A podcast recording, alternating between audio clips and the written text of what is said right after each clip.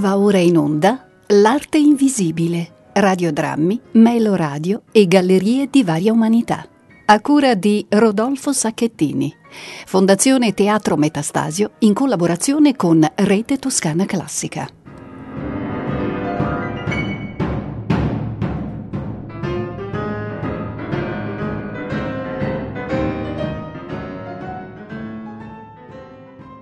Benvenuti all'Arte Invisibile, radiodrammi, meloradio e gallerie di varia umanità. Io sono Rodolfo Sacchettini, in regia Valentina Marchi e con il nuovo anno riprendiamo gli appuntamenti del ciclo L'Arte Invisibile, il progetto realizzato dalla Fondazione Teatro Metastasio in collaborazione con Rete Toscana Classica. In onda il primo, il secondo e il terzo mercoledì del mese alle 18.40 fino al mese di aprile. Poi queste puntate, queste opere radiofoniche, le potete dopo la messa in onda ascoltare anche sul sito di Rete Toscana Classica e sul sito del Teatro Metastasio. E sono realizzate, come vi dicevo, dal Teatro Metastasio, ma in particolare dal gruppo di lavoro artistico, cioè da 15 artisti tra registi, attori e attrici che lavorano stabilmente per questo periodo pandemico, potremmo dire, al, a Prato, al Teatro Metastasio, realizzando una serie di progetti che prevedono, come dire, una, uh, una distanza con uh, il pubblico, perché come sapete i teatri momentaneamente hanno dovuto sospendere le loro attività eh, aperte al pubblico, ma possono continuare a produrre e lavorare progetti speciali. La radio in questo caso uh, corre in aiuto perché è un mezzo che utilizza la distanza tra chi parla e chi ascolta, ma questa distanza la mette a tema e anzi inventa una serie di progetti per poter ridurre le distanze e creare prossimità. E dunque eh, questa stagione, chiamiamola così, radiofonica, eh, ha già visto la messa in onda di quattro appuntamenti nel mese di novembre e dicembre, ne mancano ancora 12 e oggi ricominciamo l'anno, ricominciamo l'anno con la terza puntata di un ciclo un ciclo specifico eh, dal titolo La maledizione, piccolo viaggio senza ritorno, guardando da lontano il Rigoletto di Giuseppe Verdi, di Claudio Morganti e Rita Frongia.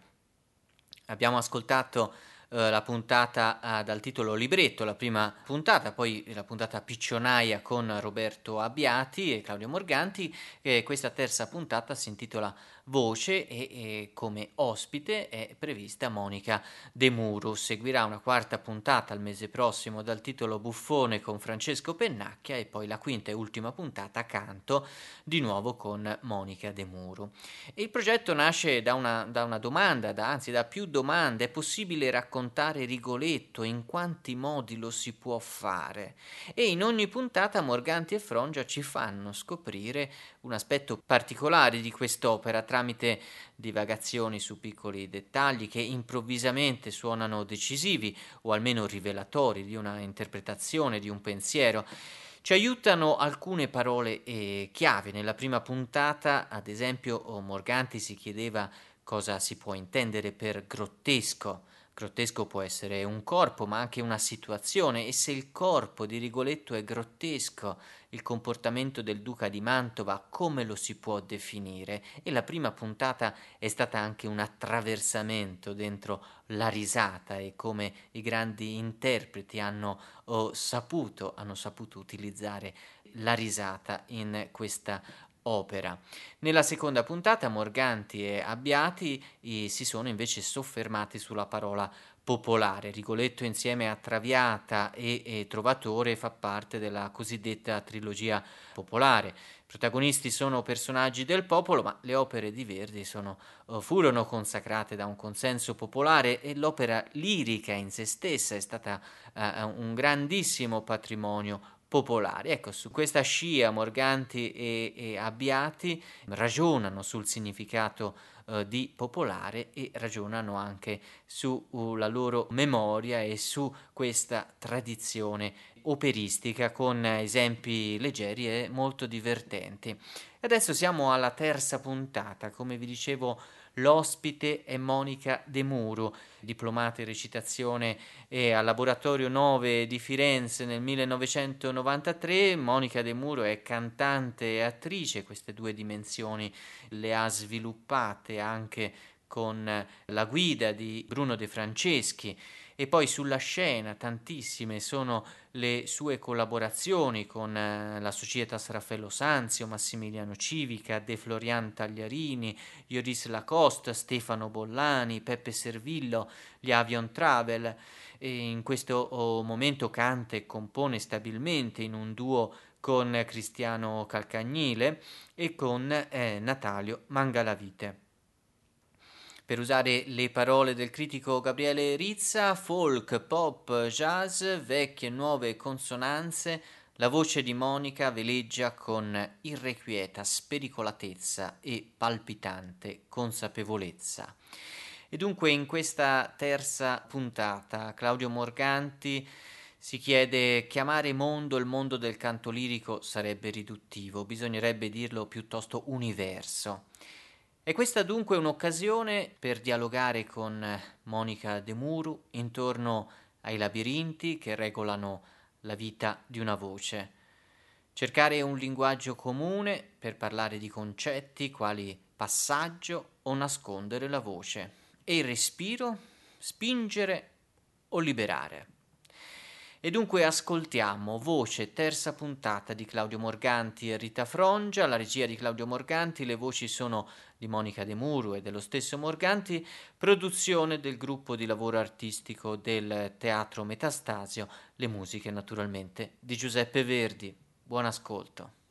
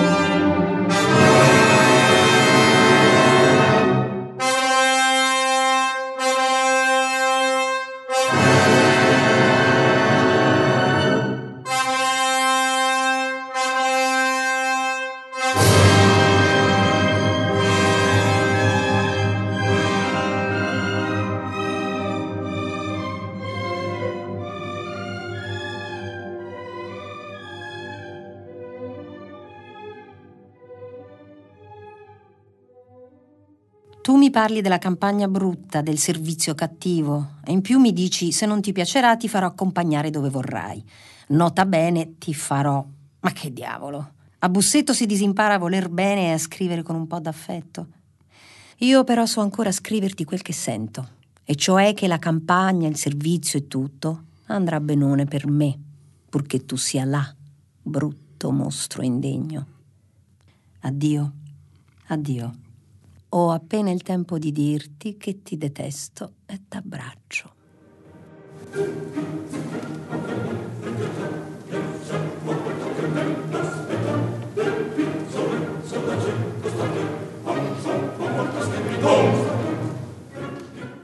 La mia ospite di oggi mi ha preceduto. Buongiorno a tutti, sono Claudio Morganti e sono prontissimo per la terza puntata de La Maledizione. Piccolo viaggio in cinque tappe, curiosando intorno a Rigoletto e finanche intorno all'idea di trasformazione. Oggi parleremo soprattutto della voce, insieme a Monica De Muro, cantante e attrice. Buongiorno Monica. Buongiorno a tutti. In apertura di trasmissione abbiamo ascoltato uno stralcio di una lettera indirizzata a Giuseppe Verdi da parte di Maria Clelia, Giuseppina Strepponi. Detta Giuseppina, o anche Peppina, o anche Pina, come lei stessa, persona arguta e spiritosa, si firmava nelle sue lettere. Lei fu compagna, collaboratrice, amica e confidente di Verdi, diciamo dal 1845 in avanti. Conobbe Verdi sul finire della sua carriera di soprano. Cantò una decina d'anni in tutto. A Palermo, nel 1846, fu più volte fischiata e di lì a poco si ritirò. La sua voce era rovinata dal troppo frequente cantare, ma soprattutto dal cantare qualunque cosa le venisse offerta. Alfredo Kraus racconta che un anziano Giacomo Lauri Volpi gli disse Giovanotto, mi raccomando, rimanga nel suo repertorio se vuole cantare a lungo. Monica De Muro. Quanto è vera questa affermazione? Il repertorio. Rimanere nel repertorio permette di cantare più a lungo. Cos'è il repertorio? Ehm, ti risponderei che si tratta soprattutto di un'ossessione del cantante professionista, in particolare del bel cantista che eh, ha una tipologia vocale fortemente usurante, data dalla, eh, dalla pratica competitiva della voce del cantante di bel canto con l'orchestra. Si tratta di competere di forza, si tratta di un atto profondamente muscolare. Quindi io credo che eh, sia vero, ma esistono casi straordinari di passaggi invece di repertori apparentemente avulsi, è il caso di Fischer Discau, è il caso perfino di Maria Callas, che è stata da questo punto di vista pioniera e che proprio nel bel canto ha potuto raggiungere quei vertici di coloratura, cioè quella capacità di avere un'agilità straordinaria nei melismi, ma questa capacità le veniva da aver frequentato repertori lontani tra loro.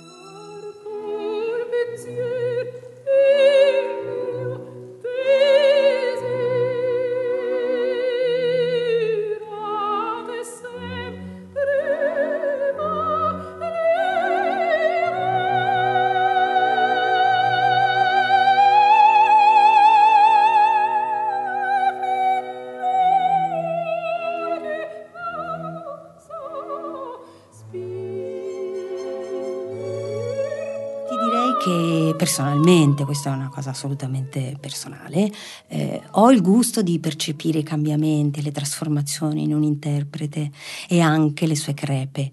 Io sono affezionata alle belle sfiatature di Maria Callas dell'ultima fase. Trovo che, eh, che sia la traccia di una vita vissuta e mi interessa.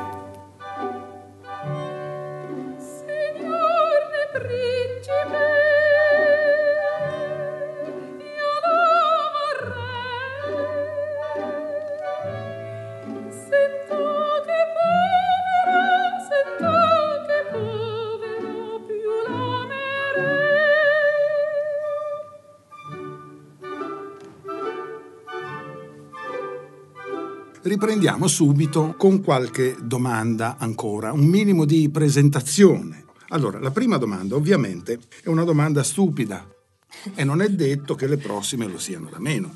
Allora, la domanda è questa, ma quando tu dici che lavoro fai, dici canto e recito o recito e canto? Comunque io risponda, mi sono messa in un guaio, perché se dico in un ambito di attori che sono cantante e attrice, eh, gli attori si guardano tra loro e dicono sì però lei è, è più cantante eh? se invece la stessa cosa mi, succede in un ambito di musicisti sì, i musicisti dicono. dicono il contrario no lei è, è, ma lei è più attrice il che vuol dire che non vado bene in nessuno degli ambiti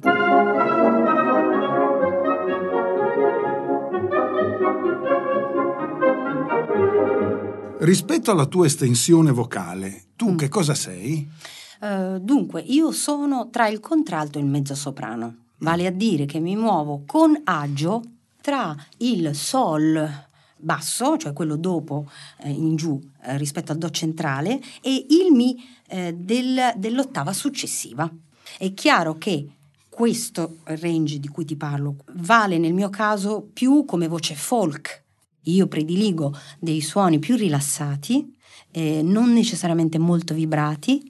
È vero che io posso arrivare a un Mi, ma eh, non ci arrivo per forza impostandolo che vuol dire non fare necessariamente come farebbe il bel canto, ma io voglio arrivarci così, dove c'è un po' d'aria, è sporco, è abbiurato dalla tecnica del bel canto, ma è più vicino ad una voce naturale, la sento più intima.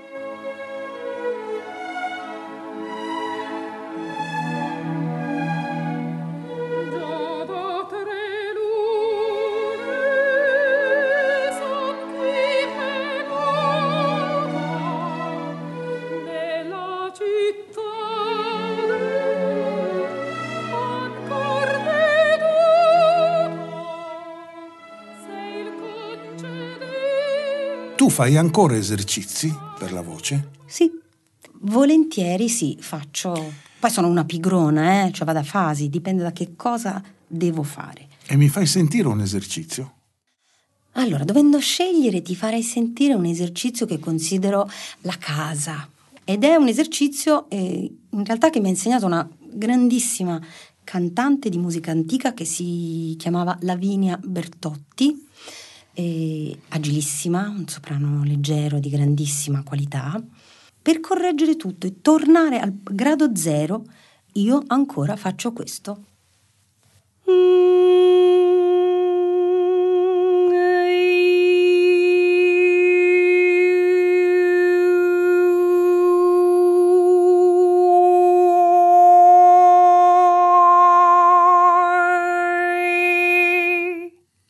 Una piccola sequenza mi costringe a pensare al respiro in termini circolari, a cercare l'appoggio, a vedere una linea dritta, a abbandonare le contingenze, quello che sta al di là, fuori da un suono,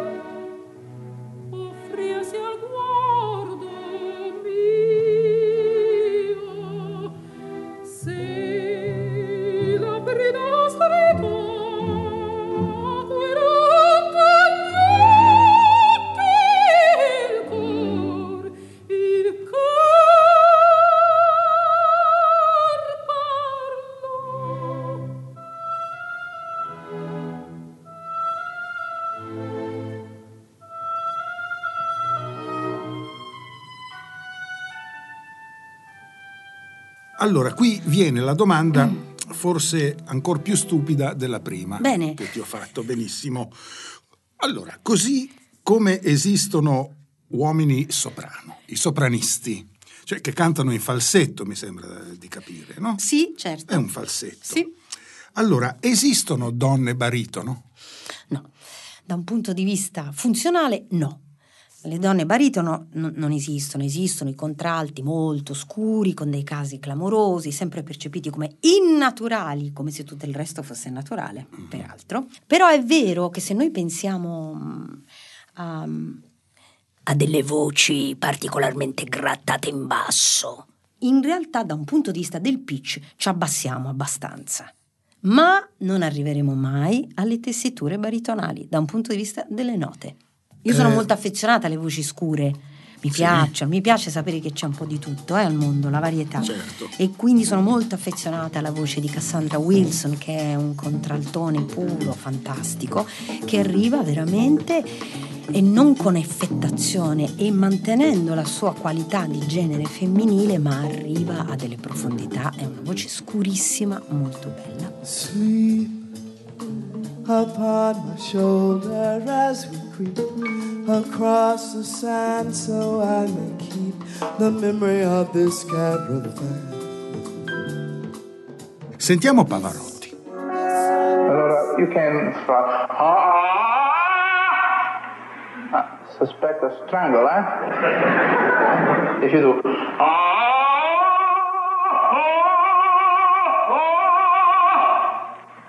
don't make much più fatica. Is easier after 20 years, of course, but... Ecco, che cos'è il passaggio? Il passaggio è quella zona percepita come critica nel proprio registro che va verso i suoni più acuti.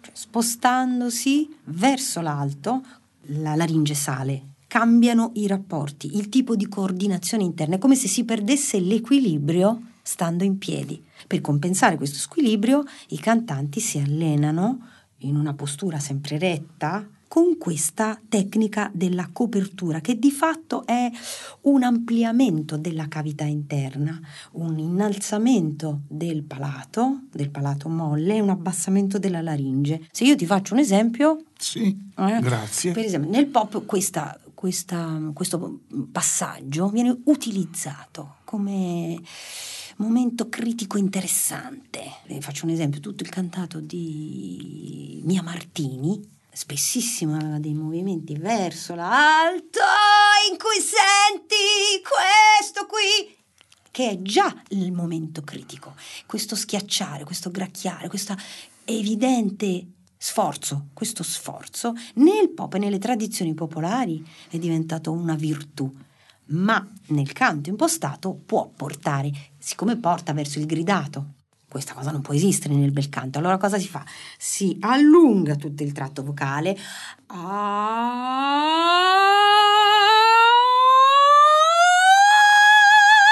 E allungandolo tu riproduci la coordinazione che hai su, uh, sul range più comodo.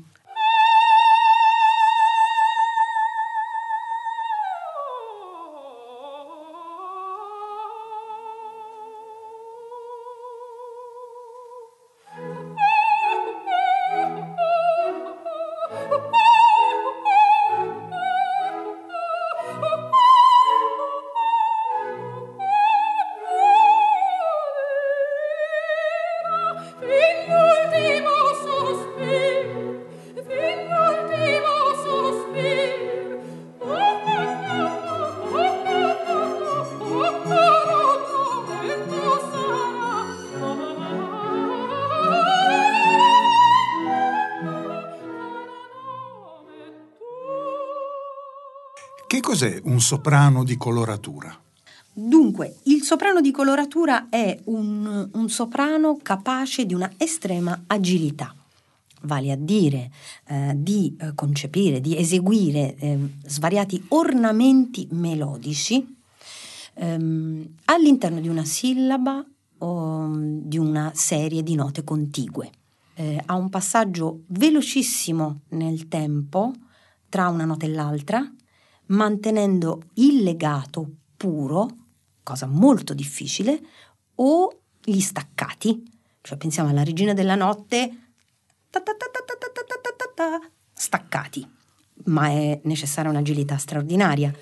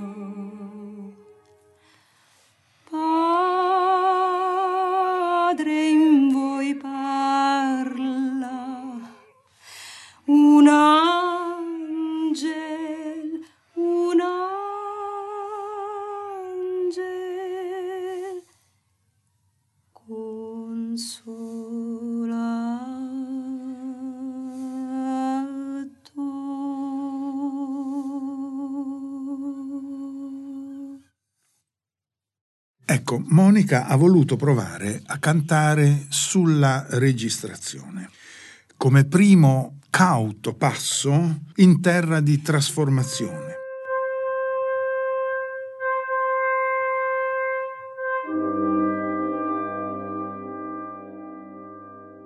Questa scrittura è una scrittura diamantina, è una scrittura apparentemente semplice, apparentemente un cantabile popolare, in realtà nasconde delle insidie enormi ed è scritto per due voci ai limiti del loro virtuosismo. La scrittura di Verdi qua è magica perché quando fa, fa fare al soprano "Ah, ah, ah, consolator, ah, ah", questi sono singhiozzi mentre quell'altro procede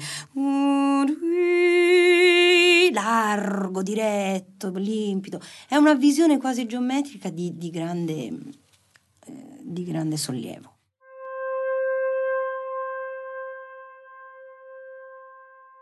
Da una parte questa idea che Verdi fosse in grado di, di, di, scrivere delle melodie che sentite la prima volta la gente era in grado di ricordare e si portava a casa. Com'era possibile? Certamente non tutti cantavano da basso o da soprano. E se le facevano un po' così, se le riadattavano in una ottava di mezzo in cui tutta la melodia veniva salvata, sia quella del padre che quella della figlia e quindi ho provato a cantarla come se fosse il ricordo di un'opera sentita poc'anzi. Partite,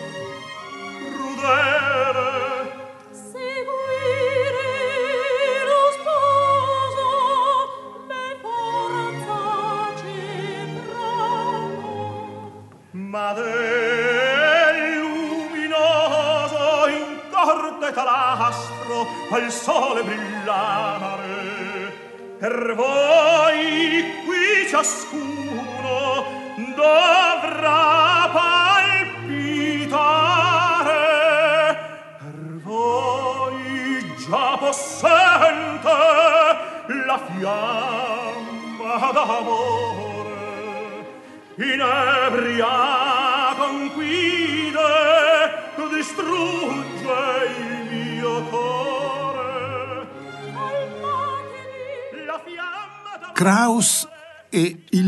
buco in mezzo agli occhi.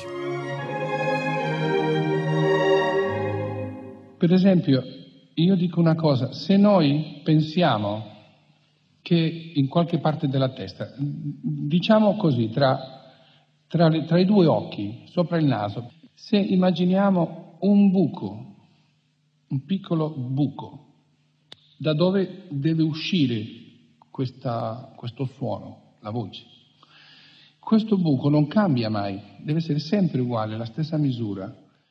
Questa cosa del buco in mezzo agli occhi è abbastanza impressionante, devo dire, perché non è come il terzo occhio no, di, di orientale riferimento, no? è proprio una seconda bocca in mezzo agli occhi. È spaventoso, insomma. Che significa? Ma posto che la devia è proprio definitiva su questa roba qui, lei dice: Ma il suono si forma in bocca, la mia testa, almeno la mia, è piena, non so la vostra. E lei è tranchant, è definitiva su questo. Tuttavia, in questo disperato tentativo di, al- di far percepire gli acuti di un suono, alzarlo in modo da non schiacciarlo verso il basso, non schiacciare la laringe verso il basso, non schiacciare, non far sentire i colpi di glottide, questo pensare alto Per quel che capisco, Krauss se lo immagina e vuole eh, spostarlo in una proiezione ideale al, al centro della fronte. Serve semplicemente a immaginare di spostare il suono. In questo modo la tua attitudine si modifica. Queste visioni sono tutte ridicole, eppure sono l'unico modo che conosciamo per fare come se, spostare. Eh, tutti i cantanti eh, lirici, diciamo, sì. no? che io ho sentito, eh, il loro parlare del cantare, a un certo punto, alla fine di tutta una questione immaginifica, dicono naturale. Ma io mi chiedo da profano, ma cosa c'è di meno naturale del canto lirico? Quel vecchio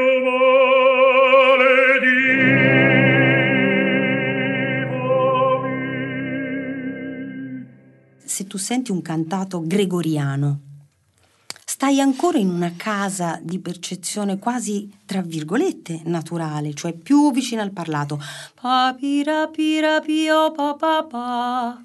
Tondo, come si dice, cioè dentro la cavità si, si è allargata, c'è un allenamento a non far uscire troppa aria, ma non sta in quella versione completamente eh, allontanata dallo stato di natura. Come il Rinascimento ha inseguito questa specie di astrazione delle forme, allontanandosi dalla brutalità della natura per giungere a un sublime. E questo cantato del bel canto è un sublime è qualcosa di, infatti, spesso sono adoperate parole come divino, divina, cioè qualche mm-hmm. cosa di non umano, inumano, disumano, mm-hmm. questo non con un'accezione negativa, ma perché è un atto di astrazione estremo che non ha a che fare con una voce naturale, ma la potenzia attraverso delle tecniche solidissime, faticosissime mm-hmm. e con il logorio di cui abbiamo parlato. Eh, ma come, come, ho avuto modo di dire nella puntata precedente rispetto alla dimensione del grottesco, il grottesco può essere sublime. Eh certo, certamente. Questo concetto naturale è qualcosa che aderisce ad un desiderio, non a una realtà. Eh, sta nel mondo dell'utopia. Completamente. Eh, come la giustizia, come la felicità. Esatto. Come... Ecco. Esattamente. Ah, okay.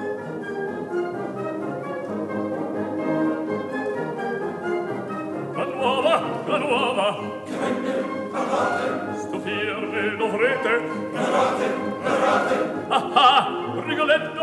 E ben alzo enorme perduta la gobba non è più di forme c'è una famosa frase di Furtwängler uno dei più grandi direttori d'orchestra di questo secolo insieme a Toscanini forse le due colonne di questo secolo che sulla parola tradizione una volta disse una frase che io non ho mai dimenticato. Che cos'è tradizione? Lui rispose, tradizione è il brutto ricordo dell'ultima brutta esecuzione. Riccardo Muti sulla tradizione. Poi lui prosegue questo discorso dicendo tradizione è, è così, è che è, si fa così. Alla fine si fa così. Ma in realtà non è così che è stato concepito e scritto da Verdi. Mi sono divertito anche questa volta a raccogliere un po' di esempi così per il gusto e la curiosità di accostare cantanti diversi. Ho scelto ancora una volta il finale della ballata, questa o quella. Diciamo che non si tratta di una vera e propria coloratura, ma più che altro di un abbellimento. E cominciamo proprio da Caruso, che mi sembra di aver capito è quello che prima di altri ha impostato tutta una serie di cambiamenti, modifiche, che poi sono state adottate e sono infine diventate appunto tradizione.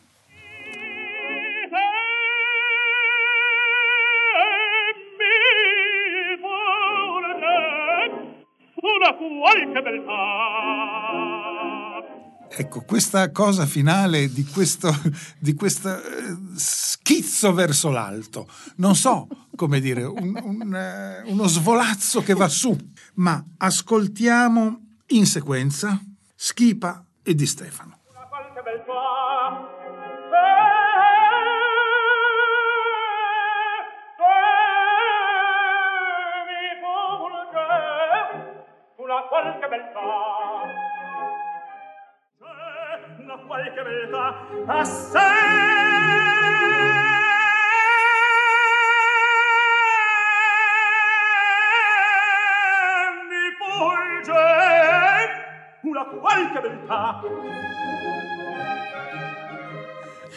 Perché loro associano punge a una specie di corno, di pungiglione. Sì, mi punge. Mi punge. Eh, Però questa puntura non è stata scritta da Verdi. Sentiamo un paio di esempi contemporanei. Sentiamo Kaufman e McCorkle in sequenza.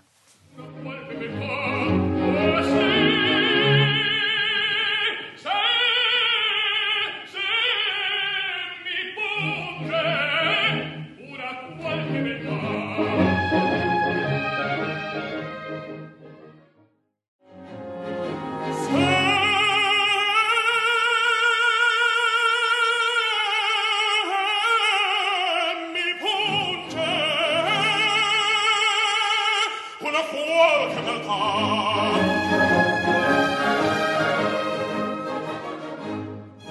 Però io credo che il vincitore di questa competizione sia Beniamino Gigli, perché lui non confida tanto sullo svolazzo finale, ma su tutto ciò che lo prepara. una qualche beltà a te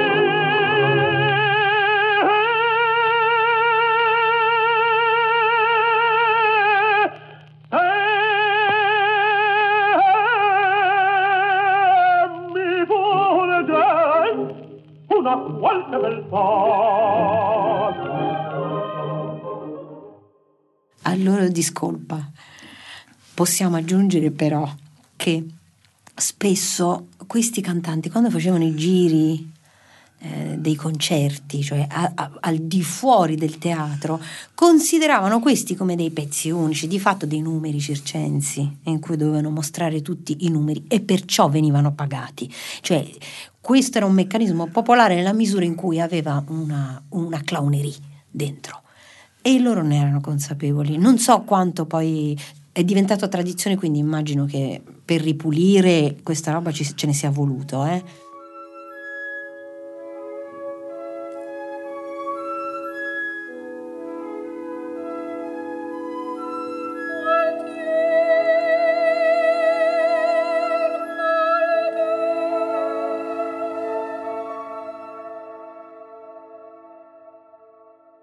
Abbiamo prima parlato del soprano di coloratura, ma tutti i cantanti possono fare colorature. I tenori, per esempio, le fanno. Io avrei scelto Mario Lanza. Non so, mi pare la sua coloratura portata in maniera gentile e non così muscolare come in genere si fa. E poi non dimentichiamo che il vero nome di Lanza era Alfred Arnold Cocozza. E questo per me, che sono un teatrante amante della commedia, ha la sua importanza.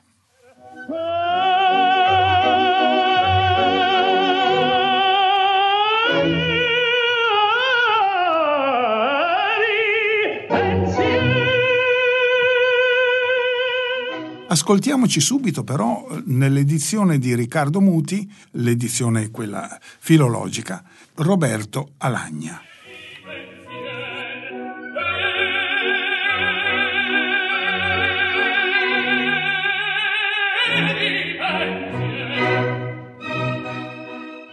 Certo è che senza il triplo salto mortale finale, quel fisiologico applauso che viene dall'acrobazia, eh, magari non scatta.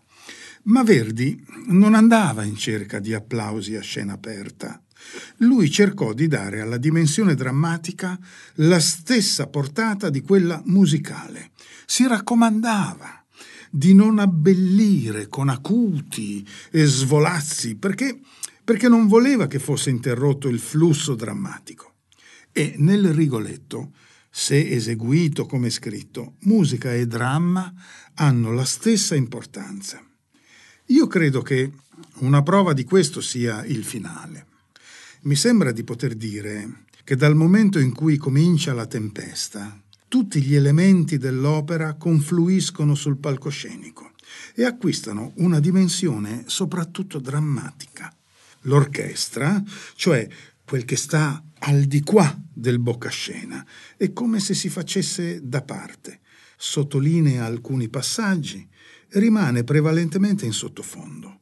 Sul palco invece abbiamo lampi, tuoni, pioggia, il vento, che non è ottenuto con la macchina del vento, ma mediante un coro maschile a bocca chiusa, che si trova dietro alla scena e poi si bussa alla porta di sparafucile e una campana rintocca la mezzanotte senza altro suono che quello, per un tempo lunghissimo dodici rintocchi e stiamo tutti lì a contare e a aspettare che Rigoletto dica mezzanotte.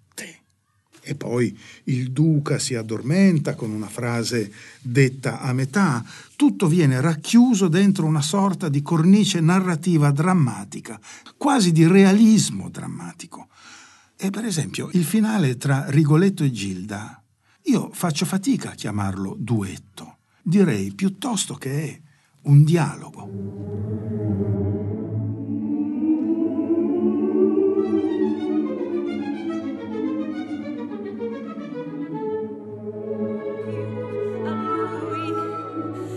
Perdonate mio padre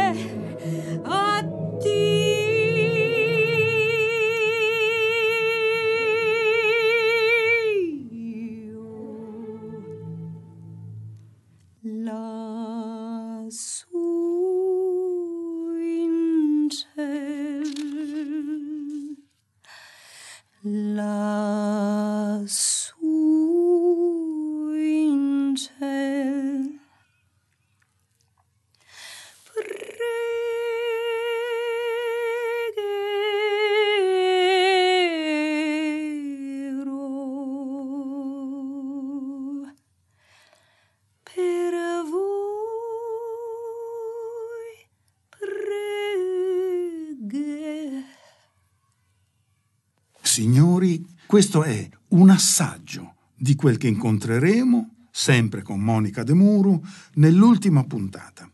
Abbiamo avuto il piacere di ascoltare La morte di Gilda senza gli interventi di Rigoletto e dell'orchestra, la pura e semplice linea melodica finale.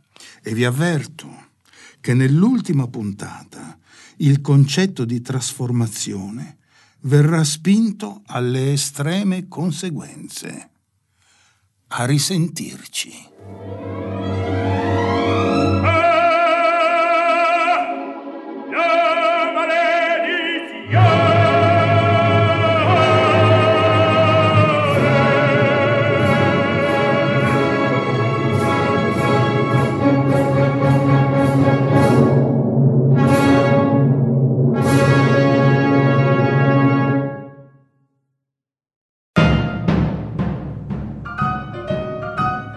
Abbiamo trasmesso L'arte invisibile, radiodrammi, meloradio e gallerie di varia umanità.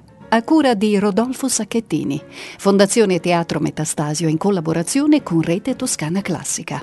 La maledizione, piccolo viaggio senza ritorno guardando da lontano il Rigoletto di Giuseppe Verdi. Voce, terza puntata, di Claudio Morganti e Rita Frongia, regia di Claudio Morganti.